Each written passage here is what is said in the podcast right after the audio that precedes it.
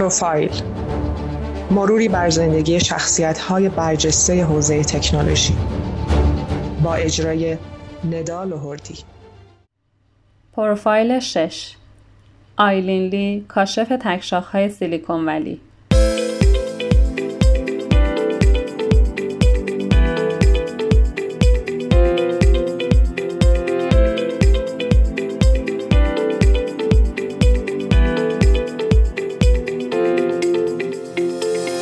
به باشگاه تکشاخ خوش آمدید. از استارتاپ های میلیارد دلاری یاد بگیرید. این تیتر مقاله ای است که حدود 8 سال پیش در روزنامه آنلاین تکرانچ منتشر شد. تنازی قلم نویسنده همین مقاله که در آن زمان یک سرمایه گذار خطرپذیر تازه کار بود باعث شد اصطلاح جدیدی وارد فرهنگ اکوسیستم استارتاپی دنیا بشود.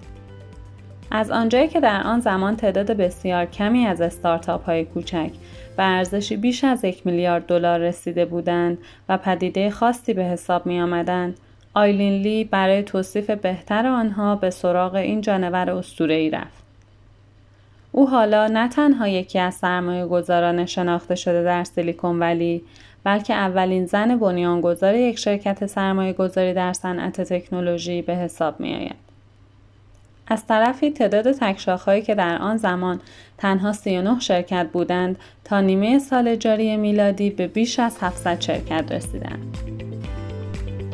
عاشق مدیریت آیلین لی فرزند یک خانواده مهاجر چینی است که پیش از تولد او به آمریکا آمدند.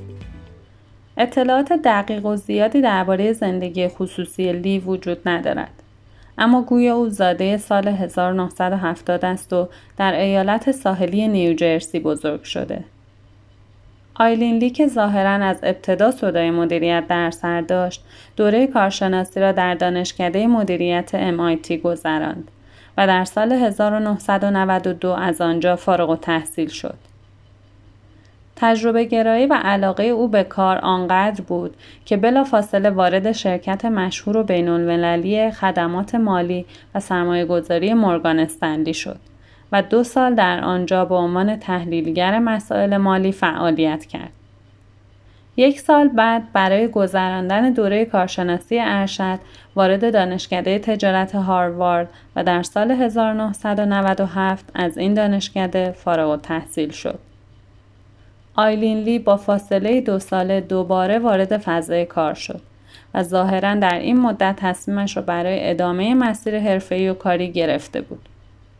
به این ترتیب در سال 1999 وارد شرکت سرمایه گذاری بزرگ کلینر پرکینز شد تا به سرعت به عنوان مدیرعامل یکی از زیرمجموعه های آن یعنی MRJ Networks انتخاب شود. شرکتی که در زمینه تبلیغات دیجیتالی فعالیت می‌کرد. لی به مدت 13 سال سکان مدیریتی این شرکت را در اختیار داشت و بالاخره در سال 2012 آن را ترک کرد.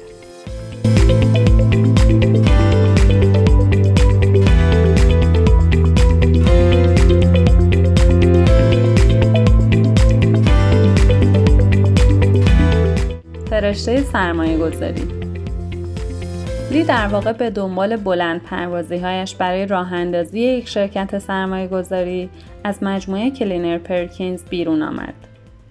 به این ترتیب در همان سال شرکت سرمایه گذاری خطرپذیر خودش را با نام Cowboy Ventures تأسیس کرد تا اولین زن بنیانگذار یک شرکت سرمایه گذاری در حوزه تکنولوژی باشد. این شرکت بیشتر روی کسب و کارهای سرمایه گذاری می کند که در بازارهای بزرگ و در حال رشد زندگی شخصی و فضاهای کاری را بازآفرینی می کنند. کابوی ونچرز در شش سال گذشته سه جذب سرمایه بزرگ داشته که آخرین آنها به مبلغ 95 میلیون دلار رسیده. آیلین لی به کمک کابوی ونچرز در استارتاپ های زیادی سرمایه گذاری کرده که زمینه فعالیت بیشتر آنها در حوزه تکنولوژی بوده. او در زمانی وارد بازار سرمایه گذاری خطرپذیر شد که هنوز در تکنولوژی درگیر اخبار و شایعات مربوط به تبعیض جنسیتی بود. از آنجایی که شرکت های سرمایه گذاری تأثیر قابل توجهی بر فرهنگ اکوسیستم استارتاپی دارند. چنین فضایی می توانست فعالیت زنان در این حوزه را محدود کرده و آنها را به گروه اقلیت تبدیل کند. آیلین لی که خودش در آن سالها کار در گروه اقلیت ها را تجربه کرده بود تصمیم گرفت قهرمان تغییر باشد و به حضور بیشتر زنان بنیانگذار و سرمایه گذار در سیلیکون ولی کمک کند. او با همین هدف در سال 2018 بنیاد غیرانتفاعی آلریز را تأسیس کرد. بنیادی متشکل از 35 سرمایه گذار خطرپذیر که طرفدار حضور پررنگ زنان در این عرصه بودند. حالا این بنیاد با آموزش و پیگیری های مختلف بیش از هزار زن به عنوان بنیانگذار و دویست زن به عنوان سرمایه گذار خطرپذیر را معرفی است.